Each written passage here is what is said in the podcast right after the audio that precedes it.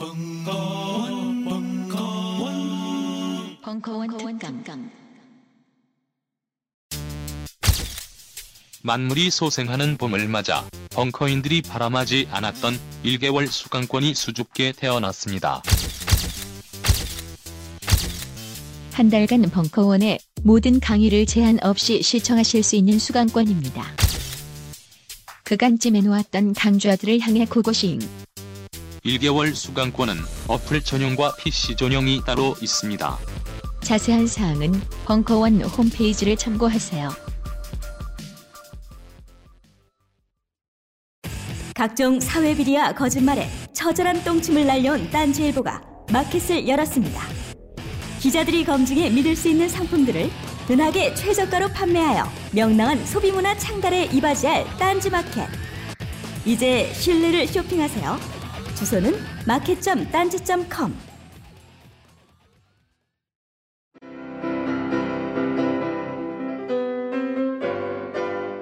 클래식은 너무 멀리 있거나 혹은 너무 가까이 있다.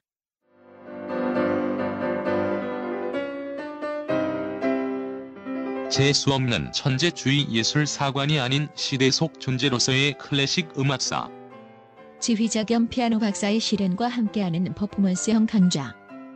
시대 정신과 음악 양식 모두를 아우르는 입체적 이해.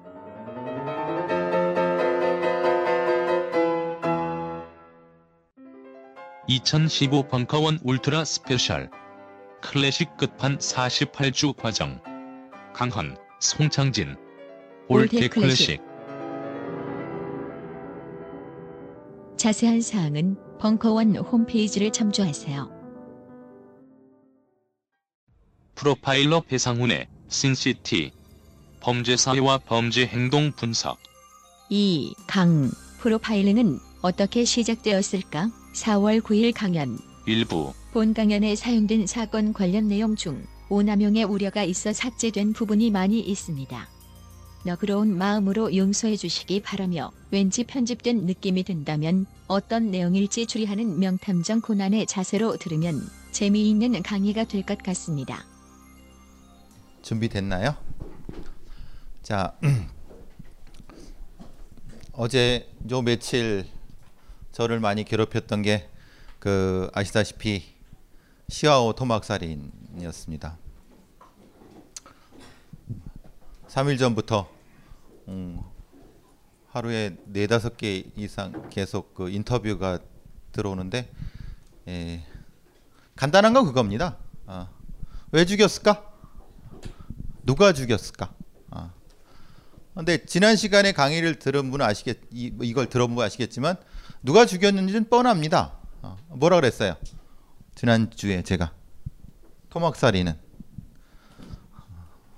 80% 이상이 근친자입니다. 근친자. 85%라고 볼 수도 있어요. 내연녀, 내연남, 가족, 근친자입니다. 우리가 거꾸로 생각해 보면 됩니다. 왜, 왜, 어, 그런 토막을 냈을까? 라고 하는 것은, 어, 거꾸로 생각해 보면 신원이 밝혀지길 꺼려 하는 거지 않습니까? 그 반대는 그거죠. 신원이 밝혀지면 그 사건의 전모를 알 수 있다는 겁니다. 그러면 신원이 밝혀지는 과정 속에서 사건의 실체는 거의 95% 이상이 드러납니다. 잘 보, 보이시나요? 2010년도부터 2000, 올해 지금까지 시아오까지 전체적으로 언론에 보도되었던 어, 토막살인 정확히 말하면 저는 토막살인이라는 개념을 별로 선호하진 않습니다. 왜냐하면 이거의 개념은 정확히 말하면 살인 후 토, 육, 토막 토막을 유, 시체 육이죠. 근데 이제 붙여갖고 토막살인인데 혹시 혹시 살아있는 상태에서 토막을 냈다는 개념으로 잘못 알아드실까? 그래서 이제 저는 토막이란 말은 별로 토막살이라는 말은 별로 싫어하지만 어쨌든 그냥 언론에서 관용적으로 쓰는 거기 때문에 이렇게 했는데 어쨌든 전체적으로 한 24건이 있었습니다. 근데 이제 왜 2010년도에 2010년도에는 없었느냐? 있었죠. 그렇지만은 사례가 상당히 적습니다. 아, 왜? 그 전에는 굳이 토막을 낼 이유가 없었기 때문에 그렇습니다. 그럼 그 이전에는 어떻게 했을까요? 그 이전에는 가장 많은 방법이 어, 정화조에 쳐넣는 겁니다. 어, 정화조에 아시다시피 건축법이 바뀌면서 주택에 어, 그 주택 밑에 정화조를 묻는 게 바뀌었죠. 예전에는 크게 묻었어야 됐습니다. 그리고 이제 그 시스템이 바뀌면서 바로 그 오물이 그 종말 처리장으로 가게 돼 있는 시스템이 되면서 이게 사실은 이런 살인이라는 것은 살인이 사실은 건 사회적인 시스템적인 게 굉장히 그 영향이 많이 받습니다. 그 이전에는 그래서 사실은 누가 실종이 됐고 사실은 뭐 어디서 뭐 살해가 됐고 그러면은 이 근친자 혹은 그와 비슷한 위치에 있는 사람이라고 본다면 이제 경험 있는 경험 있는 그 형사들이나 아니면 저희 같은 사람들은 빨리 정화조 뚜껑을 열어보거나 아니면 그 집에 가까운 거름 냄새 나는 데를 푹 파봅니다. 왜 그런지 아시겠죠? 냄새 때문에 그러는 겁니다. 그리고 한 단계 조금 더 넘어가서는 이제 어, 적어도 한 500m 안쪽에 있는 비슷한 데를 싹 뒤집니다. 왜? 그렇게 처리하는 게 가깝고 유리하고 그런데 눈에 띄지 않기 때문에 예, 그래서 그걸 선호하는 방법이죠. 선호하는. 아, 저희들은 패턴을 중요시하는 사람들이기 때문에 그 당시에는 그런 패턴이 유행이었고 근데 이제 시스템이 바뀌었죠. 그러니까 뭐가 됩니까? 이제는 변기에 물을 내리듯이 토막을 내서 내리거나 아니면은 토막을 내서 유기를 해야 되는 조, 건이 생긴 겁니다. 아, 예. 제 말씀을 이해하시겠죠? 왜 이렇게 변했는지. 이건 가치의 문제가 아닙니다. 흔히 말하는 한국 사회의 삶의 환경이 변하면서 이렇게 변하는 겁니다. 물론 우리 사회가 조금 더 바뀌면 그렇게 또 변하겠죠. 어. 그러니까 범죄는 사회적인 변수가 있는 겁니다. 사회적인 변수. 네.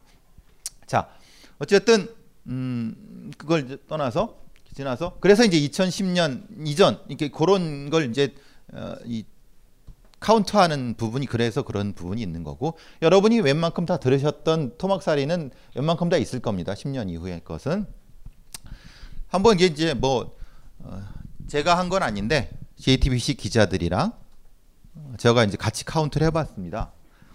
음, 보시면 아시겠지만 검거 기간을 한번 보세요.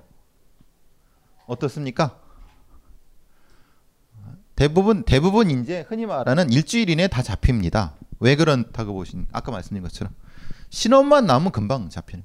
그러니까 신원이 안 나오면 어떻게 됩니까? 그럼 미제 사건입니다. 아, 아.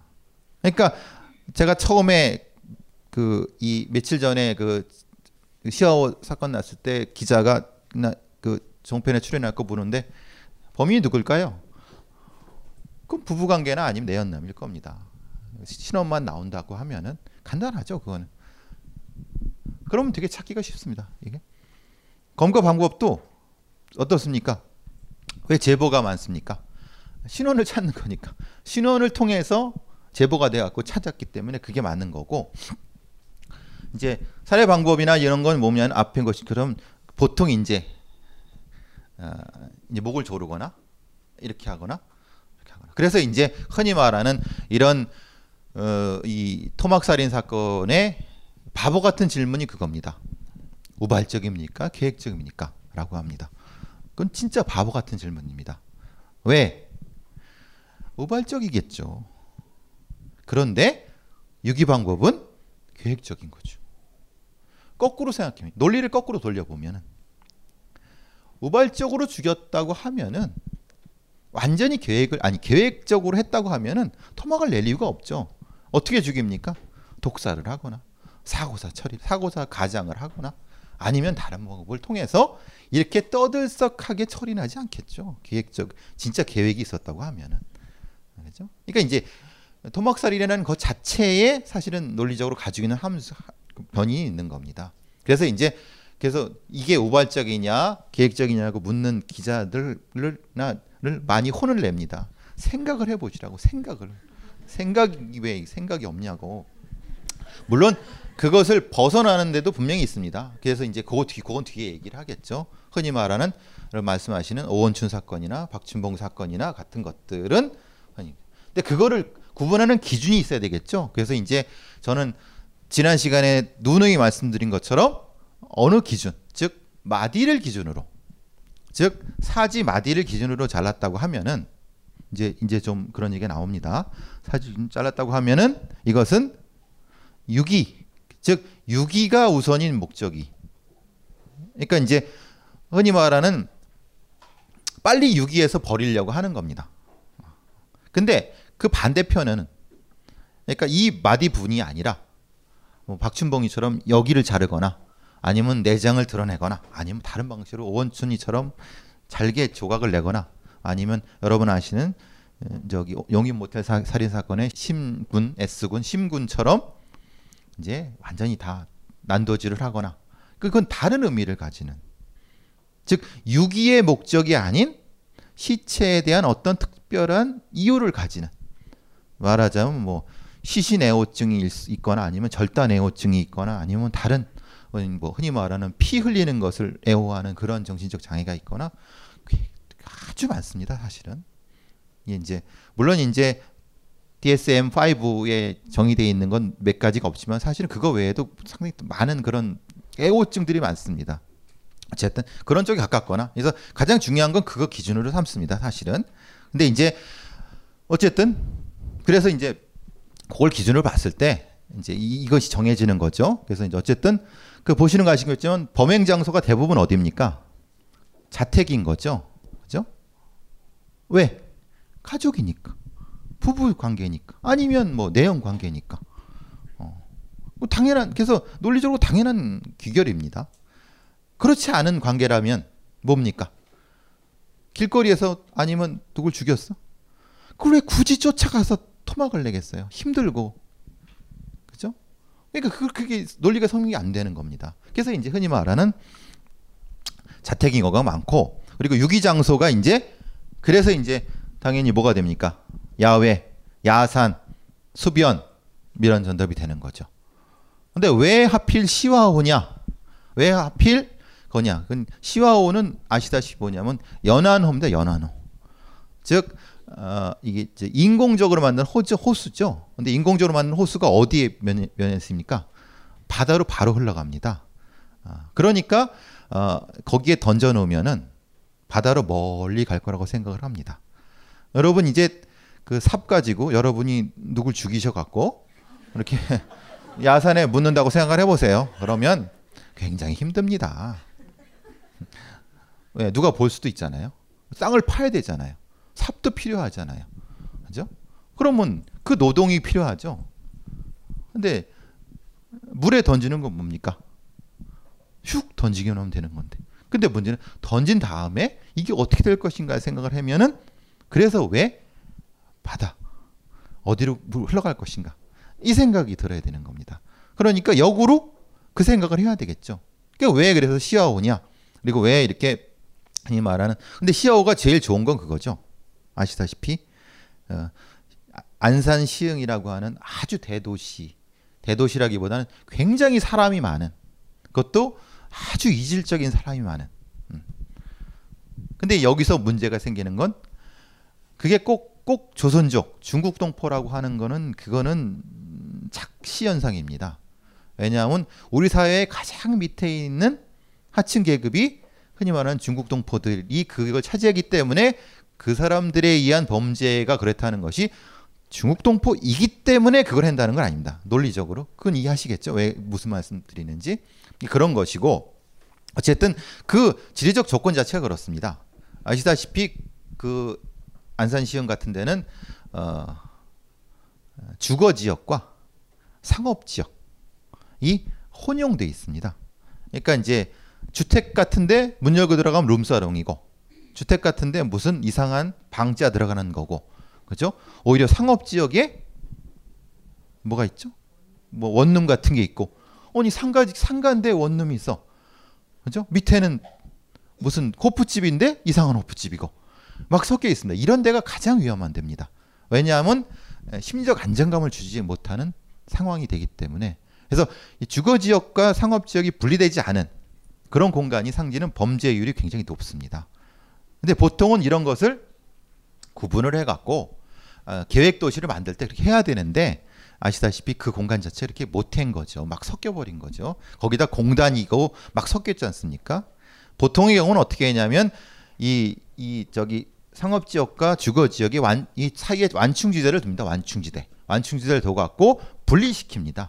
그 녹지라든가 아니면은 뭐 다양히 관공서를 둔다든가 이런 방식을 둡니다. 그래야 그렇게 돼야지 뭐가 되냐면 안전한 주거 공간, 그러니까 흔히 말하는 적당한 적절한 형태의 주거 공간이라는 개념이 나옵니다. 근데 그, 그 공간은 그렇지가 않습니다. 왜냐하면 그건 계획 도시기 때문에 그 뻘을 메워 갖고 만들어 놓은 도시기 때문에 그렇습니다. 그걸 그렇게 돼, 그 부분에서 어쨌든 유기 장소가 이제 어쨌든 이렇게 되는 거죠. 왜 저 18인지 아시겠죠? 하필 그게 또 화성과 연결돼 있습니다. 그게 그- 그게 다 같은 공간이죠. 화성은 아시다시피 시야가 가려진 데가 너무 많습니다. 사람은 많이 안 사는데 예. 그런 공간들이 사실은 범죄에 아주 좋은 조건입니다. 아주 여러분도 가보면 범죄할 생각이 드실 거예요. 굉장히 어, 왜냐하면 그 시- 시야가 시야가 확보가 안 되니까 그리고 이제 그거 이제 여러분 많이 아시는 그런 강호순이라든가 그 외에 많은 미제 사건들이 거기 넘쳐나는 이유가 그런 거죠. 한번 들어가면 블랙 범죄의 블랙홀에 빠지는 거니까 그거는 사실은 거기에 사람들이 문제가 아니라 그 도시계획의 문제이고 공간적인 문제인 거죠. 자 그리고 아, 보시는 것처럼 저 가해자 피해자는 아까 말씀드린 것처럼 가족, 부부, 연인, 친구 이게 제일 많습니다. 이- 여기 이제 그 일반적으로 가장 큰 퍼센트를 차지하는 게 그게 아까 제가 처음에 말씀드린 그런 부분들이고요. 근데 이제 뭐 피해자와 가해자 성별 부분을 보시면은 이는 여자가 피해자가 많고 가해자가 남성이 많을 거라고 생각하는데 이제 피해자가 남성인 경우가 종종 나타납니다. 아, 이게 흔히 말하는 우리 사회에 나타나는 전이 성매매 문화 때문에 그러니까 흔히 말하는 좀 어, 이 성매매 여성들이 이 공격을 당한 거 방어하는 차원에서 호신종 무기를 갖다가 어, 그 성매수 남성을 공격한 그래서 죽이 되겠죠. 그런 죽이게 돼 갖고 검걸 피하기 위해서 이제 어, 토막을 내는 경우가 많습니다. 토막 내서. 이게 가장 대표적인 사건이 강화에서 일어났던 40대 그 성매매 여성이 그 성매수 남성을 죽인 다음에 강화도에 일부 뿌리고 저쪽 뿌리고 막 그랬죠. 이제 어, 뭐 어떤 사람들은 뭐 그 사이코패스 그런지 그런 건 영역이 다른 겁니다. 그거는 뭐 좀 다른 영역이기 때문에 그런 거고요. 어쨌든 뭐 이런 형태가 되고요. 어, 뭐 대충 이 그 토막살인에 대한 윤곽은 잡히셨죠? 사실 오늘 이게 이제 뭐 요 며칠 사이 이슈가 돼 갖고 제가 쭉 말씀을 드린 건데 아 그리고 이제 요즘 이제 법의학은 많이 발달을 했습니다. 그래서 이제 그 어디까지 가, 가, 이제 이것이 가능하냐면은 어 이제 그 뭐죠 뼈를 절단하는 데에 그 주저한 부분들 혹시 주저 톱질을 하는데 주저한 부분들 힘의 방향이 조금 어, 좀 특이한 부분들 이런 까지도 찾아낼 수가 있습니다. 물론 그게 나타나지 않는 경우도 있지만은 그래서 이제 그럴 경우는 좀 여성일 수 있다. 힘이 좀 적은 사람일 수 있다. 그리고 뭐 상황에 따라서는 왼손잡이 오른손잡이도 좀 뭐 찾아낼 수 있는 부분도 일부 있고요. 그런 것도 이제 요즘은 이제 아주 미세한 현미경 기술이나 이런 것들이 발전했기 때문에 그것도 충분히 가능한 부분이 있습니다. 물론 그래서 이제 어, 이런 거를 충분히 습득하신 분들이 예, 골절기 사용하시죠. 그 다음에 완전히 갈아 갖고 어, 그걸 가른 걸 또 닭사료기로 해갖고 털어버리는 그런 게 생깁니다. 이제 그게 여러분 아시는 얼마 전에 있었던 화성의 그 저기 그 할머니를 이렇게 했던 거죠. 실제로. 어 근데 사실은 좀 좀 어려운 점은 그겁니다. 음, 이제 검찰이나 아니면 저 경찰에서는 충분히 유죄를 받을 수 있다고 얘기는 하는데 어, 내부적으로나 아니면은 어, 일부 또 법률을 하시는 분들은 아, 완벽하지 않다는 겁니다. 왜냐하면 시체가 없는 사건이잖아요. 그럼 시체가 없는 사건이면은 사실은 어, 100% 유죄를 받을 수 있는다고 보장을 못 합니다. 아, 왜? 실제로 그 사람을 그 사람이 그 사람을 죽였다고 하는 증거가 없잖아요. 근데 정황은 충분해요.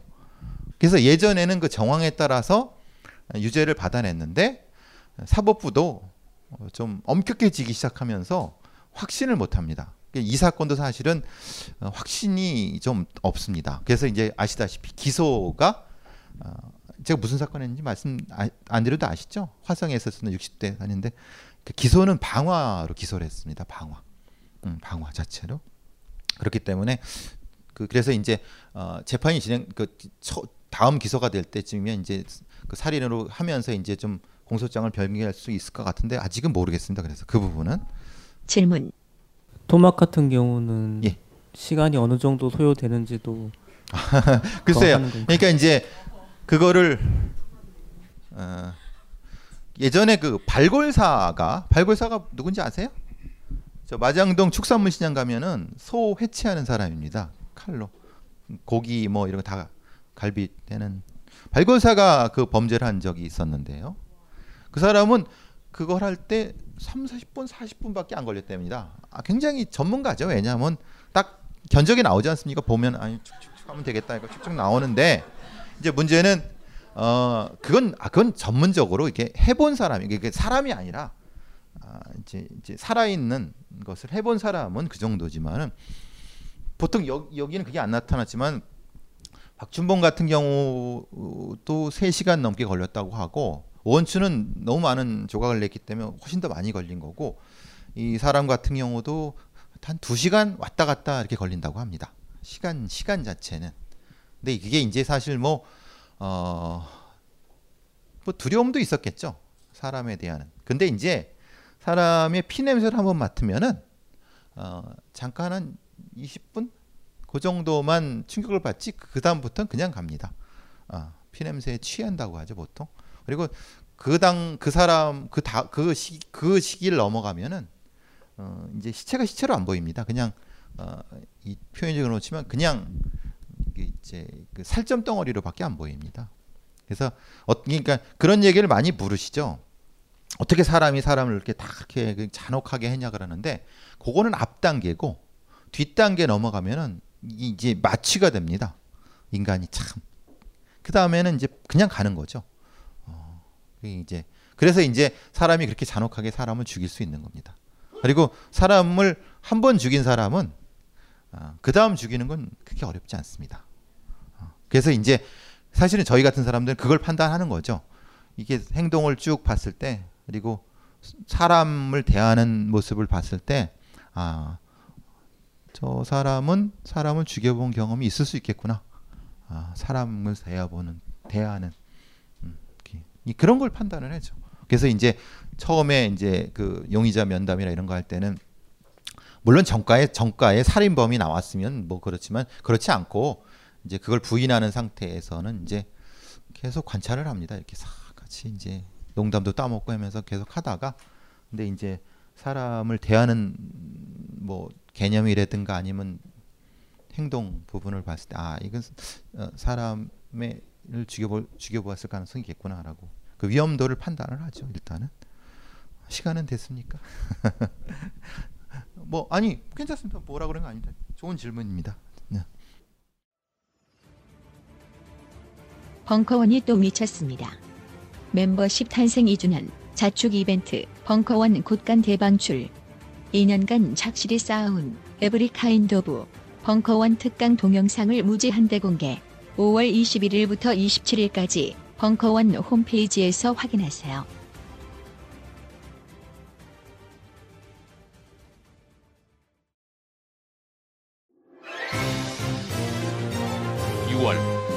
호국 보훈의 달 기념. 벙커원 특별 소집 훈련. 지하 조직 벙커원 맞춤 강좌. 한홍구 교수의 한국 공산주의 운동사 사회 완성. 일제하 한인 사회당에서 통합진보당 해산까지 한국의 진보 운동을 한 큐에 훑을 수 있는 절호의 기회. 벙커를 주시하고 있는 국정원 분들에겐 더욱 좋은 강의. 6월 매주 목요일. 자세한 내용은 벙커원 홈페이지 참고. 안녕하세요. 딴지마켓 조립 PC 전문 업체 컴스테이션의 이경식입니다. 혹시 알고 계십니까? 용산 선인상가에 빛나는 1층 130호. 제 머리 때문에 빛나는 건 아니고요. 저희 컴스테이션이 여러분들을 기다리고 있는 곳입니다. 2014년 가을 저희 컴스테이션은 전국의 컴퓨터 호객님들을 탈출시켜 주기로 결심했습니다. 더 이상 용산에서 어리버리하게 돌아다니지 않아도 될 우리 딴지스를 위해 신뢰와 정직함으로 컴스테이션이 선인상가 1층 130호에서 여러분들을 기다리고 있겠습니다. 친절함이 무엇인지 경험해보고 싶으신 분들은 주저하지 마시고 놀러오세요. 마음을 담아 설명드리겠습니다. 전국의 딴지스들이 엄지손가락을 치켜 세울 때까지 최선을 다하겠습니다. 지금 당장 궁금하시거나 나오시기 부끄러우신 분들을 위해 휴대전화도 개방해 놓겠습니다. 011-892-5568번 전화 주십시오. 고맙습니다. 컴스테이션은 조용한 형제들과 함께합니다.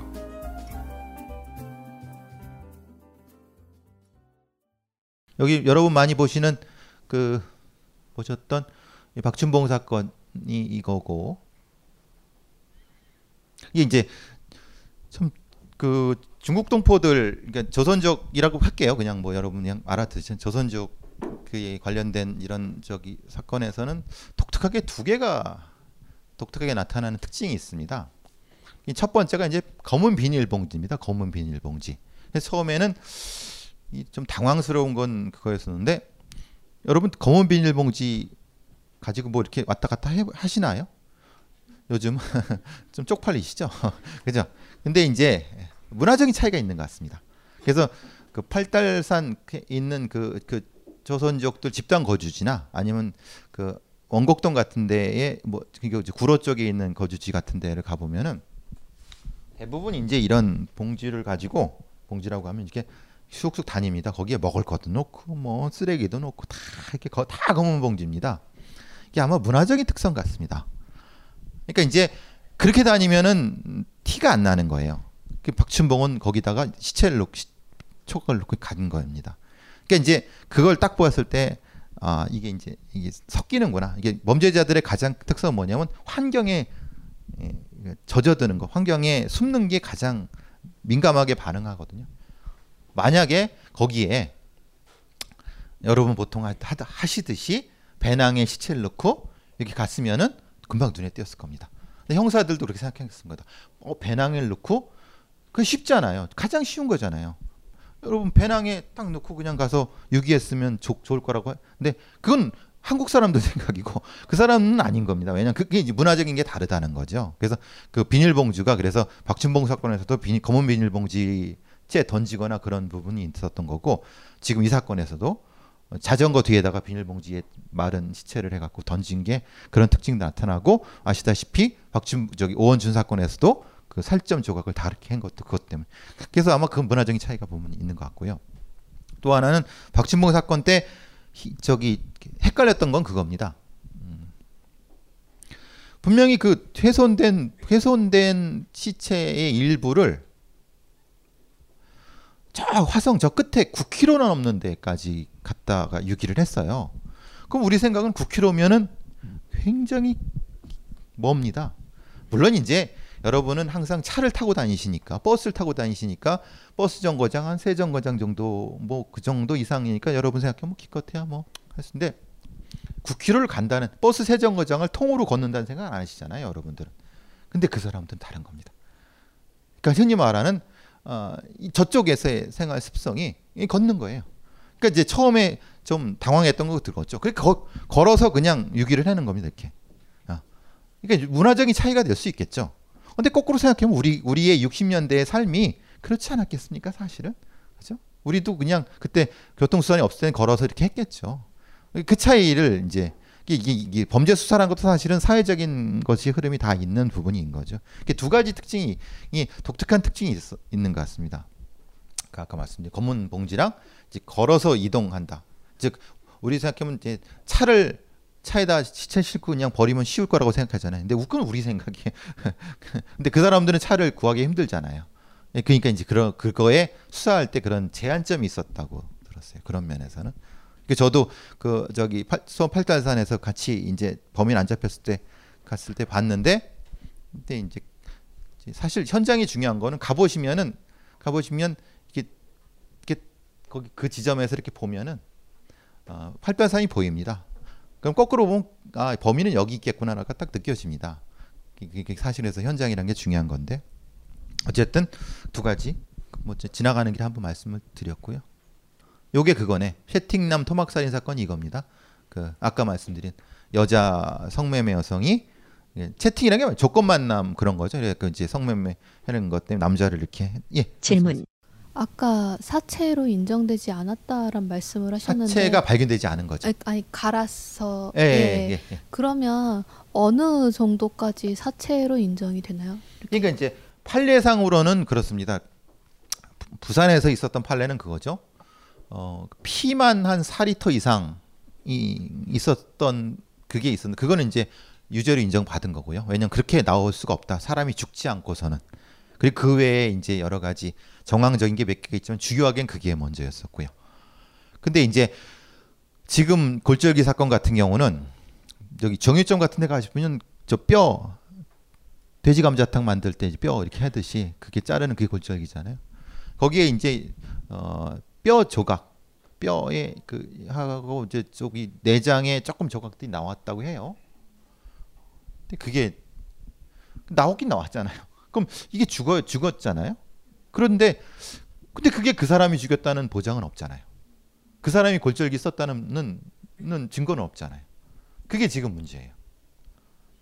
근데 이제 평소에 고물 죽기를 좋아하고 이런 걸 하기 위해서 평소에 씻고 다녔는데 그거를 그 사람이 썼다고 하는 그 진- 직접 증거가 있어야 되는데 그게 없으니까 자기는 그냥 그걸 뭐 잃어버렸다고 하고 뭐 하지만은 음. 아시다시피 형사 사건에는 뭐 10%나 의 합리적 의심의 가능성이 있으면은 그 유, 유죄로 인정받기가 힘들거든요. 이제 그러면 어, 분위기 전환을 위해서 지난 지난 시간에 제가 못 보여드린 그 어, 방화범 보여드릴 아니 방화 보여드리면 안 되는데 그냥 잊어버리세요. 신원은 잊어버리세요. 얼굴을 잊어버리세요. 얼굴을. 제가 뭐 하는지 아시죠? 작년에 아니 그러니까 지난주에 했던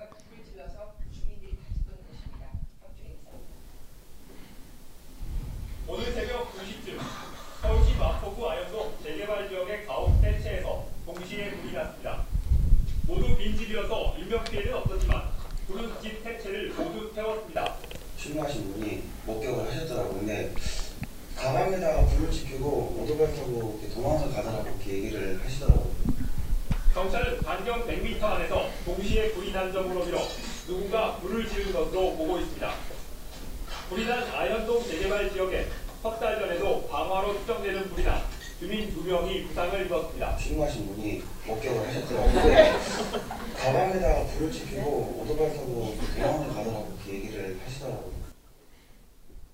이게 이제 보통 뭐, 뭐 법률적으로는 이, 이 말하는 게 전문 증거죠. 그러니까 이게 따옴표가 두 개 되는 거죠. 그러니까 누가 불을 지르고 간 것을 본 사람이 있었다는 걸 얘기를 들었다고 얘기를 하는 거잖아요. 그렇죠? 하나 더 줄여야 되겠죠. 이제 그러니까 이제 어, 첫 번째 이걸 의심했을 경우죠. 굳이 제가 왜 증언, 증언을 하지? 그러니까 지가 직접 본 것도 아니고, 그죠?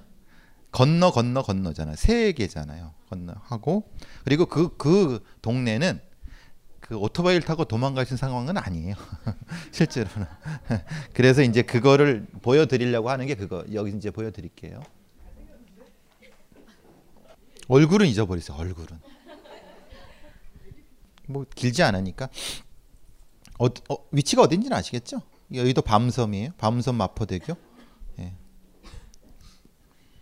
저 핀으로 꽂은 데가 이제 그 주요 포인트예요. 그러니까 그 연쇄 방화범 수사는 이제 이런 방식으로 시, 진행을 해요. 요새는 조금 더 디테일해졌지만 저기가 마포 경찰서예요. 앞에 서부지검 있죠. 대각선 방향으로. 이 이 공간 음, 어디 갔어? 지금은 여기 기- 재개발이 많이 됐지만은 어, 아파트가 좀 있지만 여기는 그 저 계단식 이런 거기 때문에 그렇게 그렇게 도망을 못 가요. 예전에 여기 여기가 그렇게 범인 범죄가 많았어요. 서울에서도 재개발이 안 된 지역 중에서도 아주 독특하게 도심에 인접해 있는 재개발 안 된 지역들이 범죄率굉장히 높, 높게 나타난 것도 특히 이제 요, 요 흔히 말하는 마포와 충정로 사이 거기가 그랬죠. 질문. 아파트가 많아지면 범죄는 줄어드나요? 어떤 냐면 침입 범죄나 침입 범죄나 노상 범죄 같은 건 줄어들어요. 근데 이제 흔히 말하는 다른 범죄가 늘어나죠. 어, 사기 범죄나 아니면은 어이이다 이게 이걸 뭐라고 해야 되나? 좀 지능 범죄가 더 늘어나요. 그러니까 그래서 이제 어떤 사람들은 그런 얘기를 해요. 범죄 총량은 비슷하다 이런 얘기도 해요. 아. 여러분 요새는 인터넷 사기의 전성 시대잖아요. 보이스피싱의 전성 시대잖아요. 불과 한 5년 전만 해도 그런 거는 거의 없었잖아요. 그 예전에 그리고 예전에는 다른 종류 침입 절도라든가 이런 것들이 훨씬 더 많았던 시대. 요즘 여러분 보시는 것처럼 요즘 택시 강도는 요즘 거의 없죠. 옛날에는 불과 한 7, 8년 전만 해도 택시 강도의 전성 시대였어요. 흔히 말하는 이렇게 이제 범죄에도 뭐 사회적 환경이나 지리적 환경에 따라 이렇게 좀 이 저 변천사가 있어요. 변천사. 흔히 말하는. 질문. 예. 소위 말하는 강남이나 강북 같은 잘 사는 지역과 못 사는 지역의 범죄는 다른가요? 범죄 유형이 다르죠. 예, 예. 유형이 다르죠. 그러니까 어떤 지역은 어, 노상에서의 범죄, 그러니까 비침입형 어, 이제 그 대인 범죄들이 많은 데가 있는 반면에 그 강남 같은 경우는 대인 범죄보다는 이제 저기 침입형의 뭐 범죄들이라든가 아니면 이런 그 흔히 말하는 그 유, 유형이 달라요. 어, 그게 그래서 이제 그거에 그걸 이제 범죄 생태도라고 얘기를 하는데 좀 좀 고상하고 유식한 사람들은 저는 무식해서 잘 모르겠지만 그런 범죄 생태도 이런 개념들을 써요. 그래서 어느 특정한 공간과 지리적인 상황과 사회적 관계 속에서는 그런 게 더 많다. 아까 말씀드린 것처럼 아, 안산 시어 같은 데서는 흔히 말하는 폭력 범죄, 그러니까 단순한 폭력 범죄가 훨씬 많고 뭐 이렇게 되는 거고 강남 같은 경우는 그런 범죄는 없는데 흔히 말하는 지능 범죄들, 보험 범죄들 이런 게 많은 게 뭐 그런 거거든요. 그렇죠? 아까 말씀드린 그 연쇄 방화에 대한 분석은 뭐 대충 이렇게 해요. 크게 뭐 이제 별로 재미가 없어요 이거는. 그래서 아까 말씀드린 것처럼 이제 방화범과 강간범, 연쇄 방화범, 연쇄 강간범은 이제 흔히 말하는 생태 지도를 만들어요. 생태 지도를. 예. 왜냐하면 이제 연쇄성 범죄는 어, 공간적인 그 유사성을 가지고 접근을 하거든요. 그리고 흔히 말하는 특히 방화범죄 같은 경우는 어, 경로가 분명히 존재를 해요. 그러니까 여기서 뜻 해고 불을 지른 다음에 전혀 상관없는 저쪽 가서 불을 지르지는 않는 거예요. 그렇지? 연결점들이 존재한다는 게 점과 선이 연결이 쭉 된다는 거예요. 그럼 그걸 어떻게 이동을 했을까? 아. 예, 그래서 그게 흔히 말하는 여기서 말하는 생태도라는 그런 개념을 써요. 그래서 이제 연결 통로가 어떻게 진행되는가. 아. 그래서 물론 이제 범인을 잡을 때도 어떻게 하겠어요? 거기 가서 기다리는 거죠. 이렇게 네. 어떻게 이제 이동 경로에 대한 접근성을 보고 그래서 연속 사건. 그래서 어떤 연속 사건이 유사하게 진행되는가. 그래서 이런 어, 간단하게 불을 지르는 불을 지르는 불을 지르는 그죠? 되게 단순하죠. 그 라이터 가지, 가지면서 이렇게 툭 지르고 구경하다가 가고 이런 거예요. 어. 근데 요거는 뭐죠? 이게 하필 목재 주택이었어요. 그러니까 훅 타버리는 거죠. 근데 형태는 단순한, 단순한. 요것도 이렇게 단순한. 이렇게 단순한. 이게, 이게 한 개선상으로 쭉 연결이 되는 거예요. 그걸 찾는 거죠. 그게 어떤 동심원이든 아니면 연결선을 찾이든 그것이 이제 어떤 서클을 형성을 하는 거예요. 아까 제가 보여드렸잖아요. 이렇게 이, 이 삼각형 서클이 있죠. 아까 저, 저 위성지도 하는 것처럼 이렇게 그렇죠. 왜냐하면 그 공간에 대한 친숙도 때문에 그래요. 그러니까 그 부분만 이동을 하는 거죠. 다른 데는 두려움 그리고 어, 그 두려움이란 건 그런 거죠. 어, 조명이 밝거나 사람의 이목이 많이 집중되거나. 근데 그럼 이, 이 이동등은 뭐겠어요? 조명이 어둡거나 사람의 이목이 덜 집중된 곳을 따라서 움직임. 그래서 생태도라고 하는 거예요. 이거 왜 그런 거죠? 이게 방화범이 방화가 무슨 범죄라고요? 대물 범죄라기 때문에. 그 사람을 기피하는 사람의 시선을 기피하는 그 공간을 따라 움직이기 때문에 이렇게 그게 생태도가 생태로 생태도가 되는 거예요. 그러니까 이제 흔히 말하는 결과의 규모를 보면은 이게 분석이 헷갈려져요. 결과 결과가 아니죠. 원인 되는 지점의 규모. 그러니까 이제 요런 나이터 나이터 같은 거를 해서 날 수 있는 근데 그게 하필 다른 이게 번져 갖고 크게 되는 이거는 배제를 해야 되는 거예요. 아, 그걸 찾는 거죠. 그거를 뭐 딱 보시면 뭐 저게 뭐 뭐 뭐 어때서 이제 계속 보시면은 규모를 짐작을 하게 돼. 규모라는 게 뭐냐면 번짐의 속도와 관련된다는 거죠. 여러분 이제 화재 조사관들이 이게 불을 지른 데 가서 이렇게 불이 난 불이 나고 다탄 가서 멍청하게 다 계속 보고 있어요. 그건 뭐냐면은 이제 불이 어디로 번졌냐. 그리고 최초 발화 지점의 규모. 어, 그러니까 촉매제가 있느냐 없느냐 아니면 이렇게 그런 것들을 찾는 거거든요. 이제 그거를 많이 보게 되면 눈에 들어와요. 그래서 이게 연쇄성 연쇄성의 흔적이 있는가 없는가를 찾는 부분들인 거죠. 시장이 다 탔어요. 왜? 연속이 돼 있으니까. 공덕 시장이. 근데 사실 중요한 건 그게 아니라 그랬죠.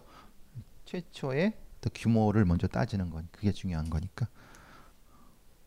그리고 요거는 전선이 또 하필 또 뭉쳐 있었어요. 연결해 갖고. 이런 것들을 따지는 거예요. 그래서 이제 그냥 여기 보시는 것처럼 뭐죠? 불꽃지 향성. 제가 뭐라 그랬어요? 방화범이 불내고 막 좋아하고 그런다. 그런 불꽃지 향성. 예. 그리고 뭐죠? 지켜보는 거. 그러니까 불을 내고 이, 물러나서 구경할 수 있는 그런 그런 대상물, 그런 공간. 그, 그 공간이 개선상으로 연결되는 그 연쇄 방화. 예, 그 포인트를 찾을 수 있는 거예요. 어. 그게 아니면은 불을 지를 이유가 없어요. 음? 불이 왜 좋을까요? 질문. 지금 이 사건이야말로 그러니까 방화한 가- 증거는 있는데 네. 저 아까 그 용의자가 했다는 증거는 없잖아요. 직접적인 증거는. 그렇죠. 그러니까 집에서 만약에 그 뭐 석유라던가 라이터가 음. 발견이 된다고 해도 목격자가 없지 않은 그렇죠. 이상은 그 어떻게 잡아요? 그러면 그럴 땐 그래서 어떻게 연쇄? 그래서 연쇄 방화범 잡기가 가장 힘들어요. 밤을 꼬박 세우고 기다리는 거예요. 예, 그 그죠. 직접 보, 그렇죠. 때까지. 보고 이제 이렇게 그 이제 그 그 개선상에 있는 걸 기다려야 돼요. 그리고 이제 흔히 말하는 이제 뭐 조금 더 발전된 방향은 그거예요. 제가 아까 서부지검 말씀드린 그런 건 뭐냐면 그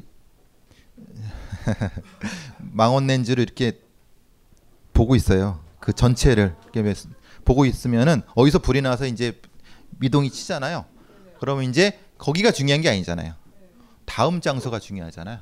그러니까 그렇 아니 그러니까 그렇죠 이렇게 무전기로 가 있는 거죠. 아니, 힘들어요. 근데 요새는 조금 좋은 건 뭐냐면 여기 이제 불을 지르게 되면 그 털들이 좀 타요.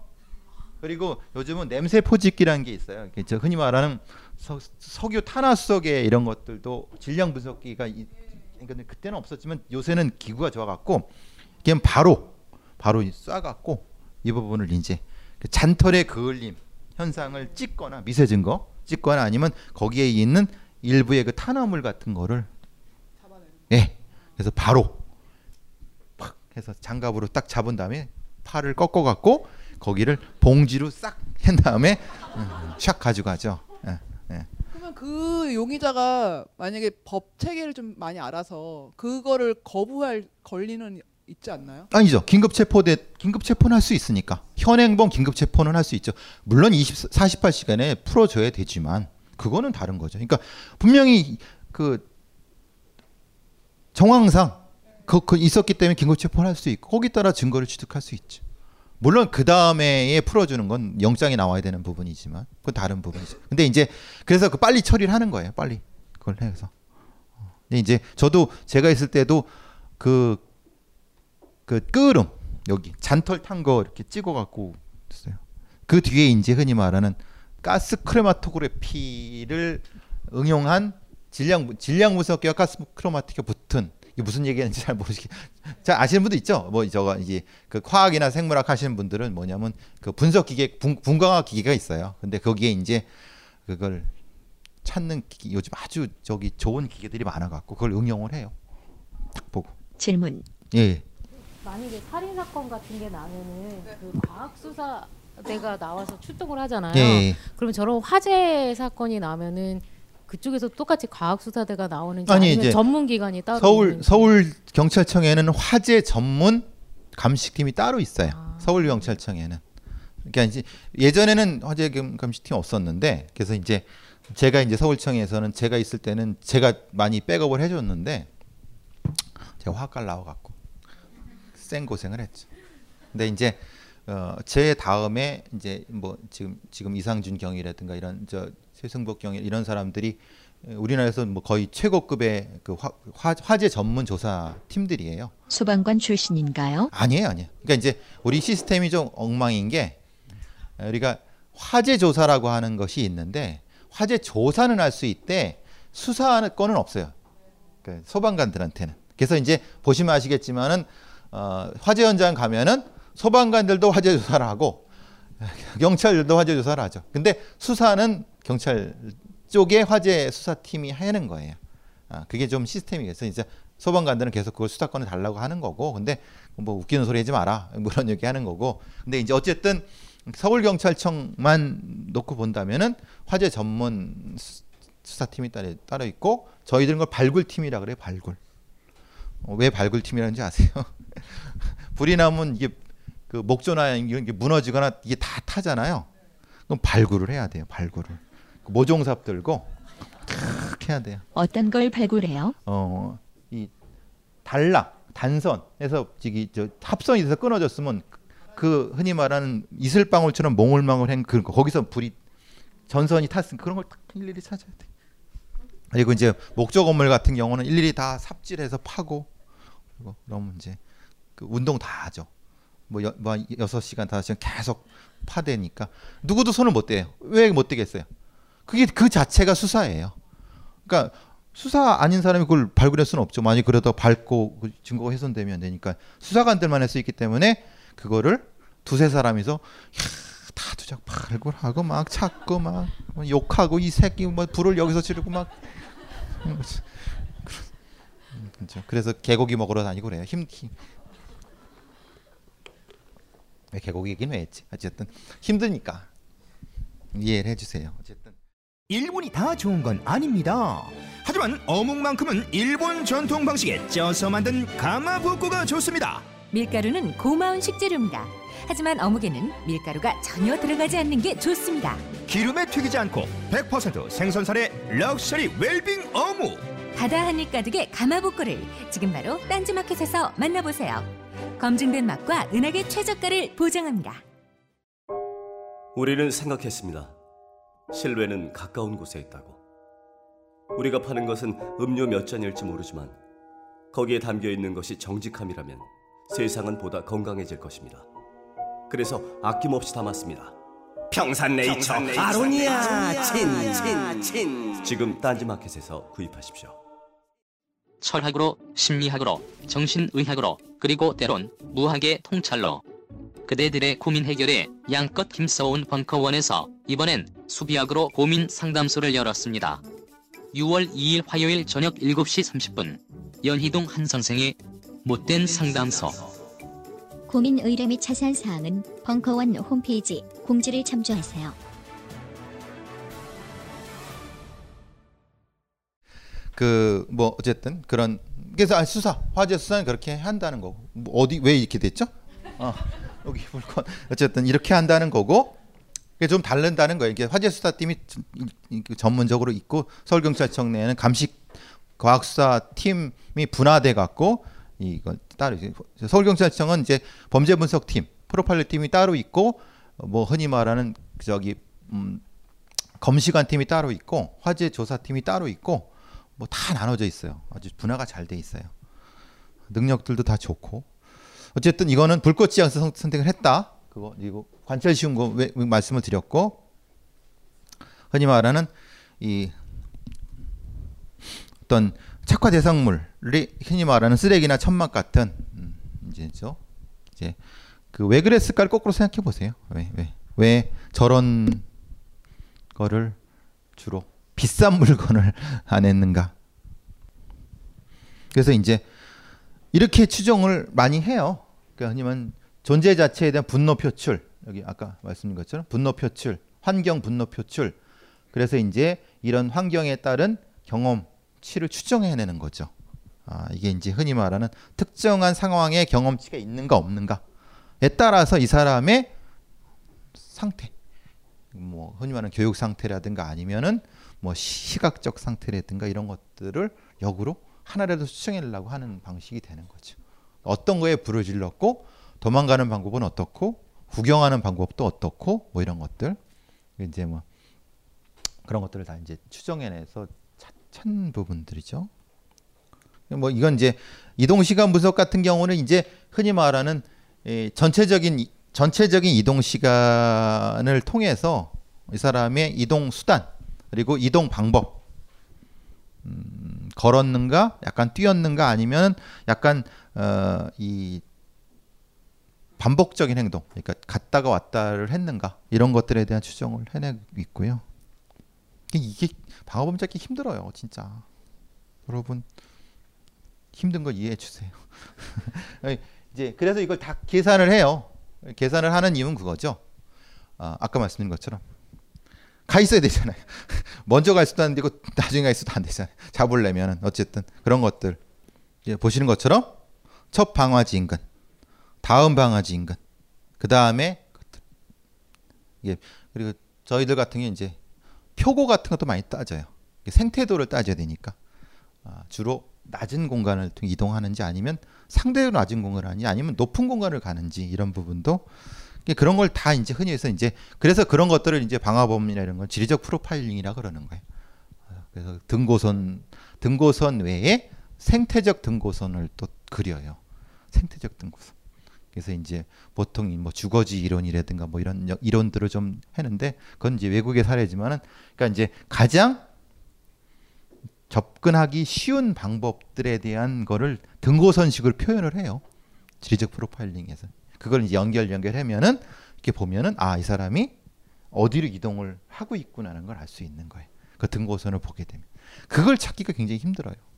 요새는 그거를 뭐 GIS 프로그램을 해갖고 프로그램식으로 만든다고 막 그러는데 아우 골치 아파 그건 진짜 그걸 뭐 뭐 뭐 뭐 1억 5천만 원 주고 사왔다고 막 그러는데 잘 안 되는 것 같아요. 왜냐하면 한국적인 변수가 있잖아요. 공간에는 공간이라는 것은 그 사회가 지향하는 어떤 변수가 있잖아요. 우리가 뉴욕의 그 주거지랑 다르고 서울의 주거지랑 다르고 할렘가랑 우리랑 다르고 그것 변수를 넣어야 돼요. 그래야지 흔히 말하는 그 등고선 등건 유사한 형태 그걸 찾을 수 있는데 그게 엄청 돈이 드는 작업이에요. 그죠? 여기 보시는 것처럼 어, 첫 방화지 잔류 가능성 그리고 보신 것처럼 화재 진화 관찰 가능성 그죠? 아까 보신 것처럼 예, 선망 상태 그러니까 이제 어, 이렇게 있는 거죠. 보고 보고 보고 이제 뽕 맞은 것처럼 이렇게 아 이렇게 있는 거죠. 그럼 아, 어, 어 반응 좋아. 뒤에 들어가. 그죠? 리액션 좋죠. 이렇게 딱 들어가면 이렇게 너무 시, 너무 실감 났나요? 실제로 그런 경우가 있나요? 예, 예, 진짜 이랬어요. 그러니까 상황 쳐다보고 있나요? 그러니까 아니 이제 저- 저기 뭐냐 아주 눈에 확 띄게 그런 건 아닌데 이제 상황을 보면은 굉장히 입가에 미소가 막 지는 그런 선생님 죄송한데 뒤로 돌아보세요. 잠깐 뒤로 돌아보세요. 저쪽을 저 여자분을 보세요. 이게 지금 아니 조금만 더. 아니 저, 저, 저 하얀 옷 입은 여자분 이게 웃을 때 웃을 때 아니 웃을 때 앞에서는 이분이 안 웃고 계시죠?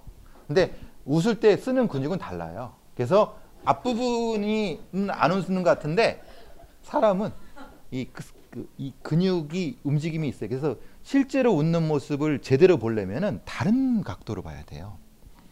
그런지 그- 그런 것들을 저희들이 좀 뭐라거나 많은 연구를 하는 거죠. 미세 그래서 미세 표정 연구라고 해요. 미세 표정 연구는 이렇게 정면에서 보면은 왜냐하면 사람은 정면에서는 표정을 많이 속이잖아요.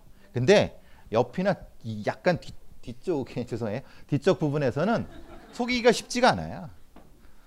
그래서 어 이제 그 실제로 범죄자가 재판을 할 때나 아니면은 뭐 이 뭐죠 그그저 신문을 받을 때는 신문을 하는 사람이 사실은 중요한 게 아니에요. 그죠? 옆에 있거나 뒤에 있거나 그 사람들 모르게 카메라 설치하거나 아니면 그 관찰을 하고 있죠. 우리가 바본가요? 내, 내 얼굴에 근데 당신 거짓말하고 있어? 이게 물어보게?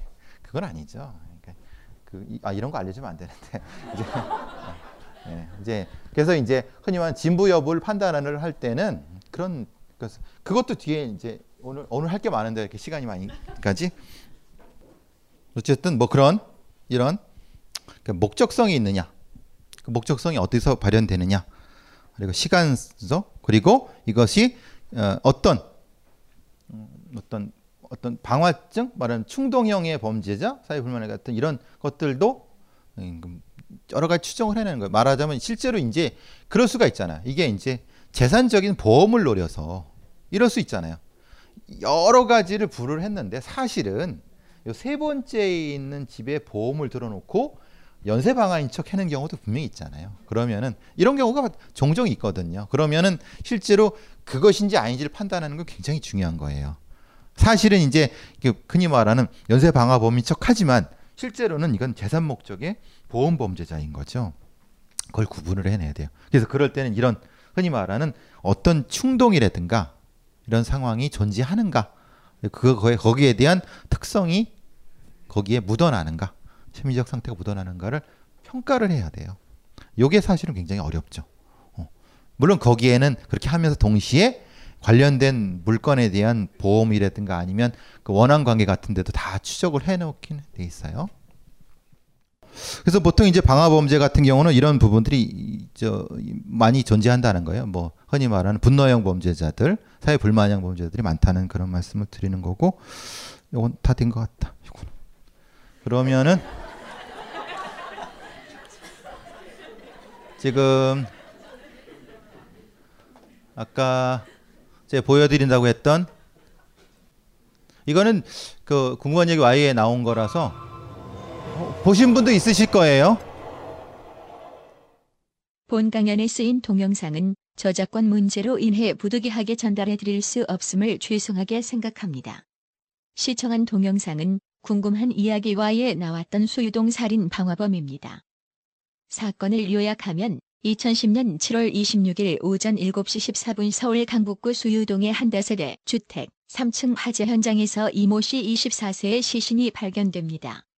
경찰은 이 씨의 하의가 벗겨졌고 목이 졸린 흔적이 있는 점 등으로 미뤄 범인이 이 씨를 성폭행한 뒤 살해하고서 범행을 은폐하고자 방화했을 개연성이 큰 것으로 보고 수사를 합니다. 국립과학수사연구원이 시신에 남아있던 정액에서 한 남성의 DNA를 확보하지만 수사는 답보 상태에 머뭅니다. 그러나 2012년 성폭행 강도를 저지른 강모 씨를 검거하여 DNA를 조사하니 수유동 사건의 DNA와 일치한다는 사실을 확인합니다. 범인의 상태를 이해하시겠어요?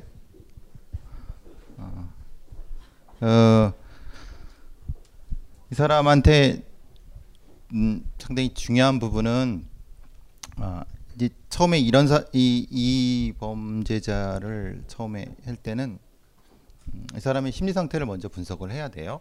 근데 이제 그 형태 자체 자체는 뭐 강간범이나 방화범 같은 경우 또는 뭐이 범죄 이 형태 부분을 먼저 하는 것이 아니라 이 사람의 내적인 내적인 분노가 어디로 이제 지향됐는가가 가장 핵심적인데 그러니까 여러분도 이제 보셔서 아시겠지만은 아, 이 사람이 누군지를 모르는 거예요. 그러니까 주변 사람도 이 사람이 어떤 사람인지를 모르는 거예요. 그러니까 물론 가족한테는 아버지는 뭐 효자라고 했고 사실은 뭐 뭐죠? 직장 동료는 착실한 것 같은데 모르겠다 실제로 이게 보통의 흔히 말하는 가장 그 이 사이코패스라고 하는 반사회적 인격 장애를 가진 사람들의 가장 전형적인 특징이 그래요. 그러니까 되게 적응이 그 주변에 잘 하는 것 같은데 실제로 그 사람에 대해서 물어보면 잘 모르는 거예요. 어, 그러니까 여러분도 주변에 그런 사람들이 혹시 있을 수도 있어요. 왜냐하면 어, 아이 그냥 보통 그냥 일반적인 생활은 잘 하는데 실제로 그 사람이 도대체 어떤 사람인지를 모르는 보통 이런 종류의 사람들이 다는 아니지만 선생님 말하는 반사회적 인격 장애를 가지고 있는 사람들이 가장 전형적인 특징을 특징을 볼 수 있죠. 이 사람이 그 이 이 범죄를 할 때 나타나는 건 뭐냐면 가장 전형적 특징이 뭐냐면 새벽마다 그냥 돌아댕겨요. 그, 그 저기 보셨죠? 걷는 거. 그냥 이 상태로 계속 가다가 이렇게 구경을 하다가 어, 열려 있는 대로 그냥 문 열고 쓱 들어가서 범죄를 하고 나오는 거예요. 근데 그게 이제 상황에 따라서는 불을 지르는 경우도 있고 있지만은 그게 일반적인 건 아닌 것 같아요. 이제 흔히 말하는 이, 이, 이 제가 판단하는 측면에서는 이 사람한테 이 범죄는 하나의 놀이 같아요. 놀이. 그러니까 자기가 자기 자신의 정체성을 어, 흔히 말하는 확인받을 수 있는 하나의 놀이 같아요. 그게 이제 계속 반복되어 온 거죠. 그래서 이제 자기가 항상 범죄를 하려고 준비를 해두고 있고, 그게 뭐 책상 안에 칼이라든가 아니면 뭐 전리품이라든가 근데 그 78개 전리품까지는 아닌 것 같은데 전반적으로 이제 이 사람이 하는 말이라든가 이런 걸 봤을 때는 어떤 그 이 유의미한 어떤 것을 저장해 주는 건 맞아요. 그러니까 근데 이 두 건만은 아닌 거는 확실한 것 같아요. 그러니까 그게 이 사람의 그 행동 습성의 전형적인 특성이죠. 그러니까 범죄를 하고 직장에 출근을 한 다음에 아주 건실한 직장인이 됐다가 다시 집에 가서는 아주 효자가 됐다가 다시 새벽에는 범죄자가 되는 거예요. 그러다가 또 돌아다니고 범죄를 저지르고 성과를 얻고 다시 또 직장인이 됐다가 범죄자가 되는 거죠. 이게 이제 흔히 말하는 음, 사실 이런 종류의 범죄자가 가장 위험하죠. 왜? 늘 범죄를 저지르는 게 아니라 생활로서 범죄를 저지르는 존재죠. 예. 근데 사실 이거는 굉장히 우연하게 잡힌 거잖아요. 어, 그죠? 이제 보통의 경우는 이제 자기를 숨기고 있는 상태에서 있다가 이제 아주 우연하게 잡힌 거죠. 사실은 그 이전에 그것이 없었다고 하면 잡을 수가 없었죠. 그냥 단순한 사건으로 처리가 됐을 수 있는 그런 사건이었어요. 이거는. 그래서 아까 말씀드리는 게 어, 제가 보는 바에 의하면 두 가지는 섞여 있지 않아요. 그러니까 이제 원래는 이제 어, 뭐 강간하고 살인만 했을 텐데 무슨 이유 때문에 불을 지른 것 같아요. 근데 그 무슨 이유가 뭔지 모르겠어요. 근데 아마 그, 그 방 안에 있는 특정한 상황하고 연결돼 있었을 것 같아요. 그러니까 그 안에 어떤 어, 그이 보시면 아시겠지만 촛불을 켜놓은 상태에서 그것이 돼갖고 발화가 될 가능성이 높은 것 같아요. 그러니까 어, 방화를 의도한 것 같지는 않아요. 이제 물론 여기서는 방화를 했다고 하는데 그건 아닌 것 같다는 생각이 들어요. 이 사건은 질문 없으세요? 예 예 예. 범인이 자신의 혈액형을 예. A형이라고 적었을 때 예. 그럼 자기가 계속 생활 범죄인으로서 살아갈 거라고 생각을 하고 있었을까요? 잠시 배경 지식을 전달해 드리겠습니다. 수유동 강간 살해 용의자 강모 씨는 고등학생이던 1992년 벅치기 범행으로 입건된 적이 있지만 당시 혈액형을 허위로 기재한 덕에 DNA 조사에서 빠져나갈 수 있었습니다. 아마 그 강도상에 퍽치기 했을 때 이런 종류의 사이코패스형 연쇄살인범이라든가 이런 반사회적 인격장애자들은 자아를 인식하는데 보통 17, 16, 18 그때쯤에 자아를 인식했을 거예요. 그러니까 이제 충분히 그럴 가능성은 있죠. 그때쯤에 분명히 그런 생각을 했을 수 있어요. 사실은 요 반사회적 인격 장애를 가진 사람들의 그 전환 시기에 대한 논란이 있는데 여러분 뭐 저기 CSI 드라마 이런 데 볼 때 어렸을 때 막 아주 뭐 고양이의 목을 뽑아버리거나 이런 그런 종류의 그냥 또 보시잖아요. 근데 근데 실제적으로 이제 특별하게 발현되는 경우는 10한 6세, 7세? 그러니까 미국 같은 경우 좀 발육이 빠르니까 우리 같은 경우는 보통 한 8, 9세 정도 그런 얘기를 좀 하긴 해요. 근데 아직 연구가 많이 된 건 아니기 때문에 아직 모르겠어요. 진짜로 타고나는 거예요? 어떤 게요? 아, 이 사이코패스형 그거는 그 논란이 여러 가지가 있지만은 실제로 이제 2대 6대 2라고 얘기를 해요. 그러니까 어, 유전적인 게 20% 정도, 나머지가 60%는 사회문화적인 거, 나머지 20%는 불명이라고 얘기를 해요. 아직 연구가 필요한 부분이라고 얘기를 해요. 그래서 이제 보통 이런 사이코패스형 이 반생 인격 장애에 의한 범죄자들에 대한 것을 잘그 설명하기가 좀 어려운 부분들이 많아요. 근데 이제 그건 확실한 건 그거예요. 유전적인 영향도 분명히 있다. 근데 사회문화적 영향도 그보다 훨씬 더 크다. 그런데 설명이 안 되는 부분도 있다. 요게 아마 정답일 거예요. 지금 상태에서는. 우리 우- 한국적인 상황에서는 사실은 연구가 안 되고 있잖아요. 연구를 하는 사람도 많지 않고. 예 예예. 예, 뒤 저, 마이크. 소년범일 당시 A형이라고 적었잖아요. 예, 근데 유전자 검사나 그런 걸 통해서 분명히 검사를 했을 것 같은데 그냥 썼던 대로 그냥 믿었다는 근데? 그, 아니 혈액형은 유전자 검사를 안 하죠. 그러니까 본인이 썼던 예. 그러니까 A형이라고 썼어도 의심이 가능하잖아요. 이- 혈액형을 속였을 것이다라는 의심이 가능하잖아요. 근데 그렇죠. 예. 예. 근데 이제 그, 그 근데 그, 그, 그 당시에는 사실은 그렇게까지 이제 위험도가 높은 범죄자가 아니었기 때문에 그러니까 이제 시- 청소년기에는 그렇기 때문에 그렇게까지 신경을 안 썼던 것 같아요. 앞의 시기에서는. 근데 그런 경우는 종종 있어요. 그러니까 저, 저기 소년범 부분에서 명확하게 이제 인적 사항이라든가 이런 특질을 이렇게 하는 경우가 요즘은 많이 하는데 그 앞 시기에는 그렇게 많이 없던 거. 그래서 오류가 많이 있는 거 저, 저, 저도 여러 번 봤어요.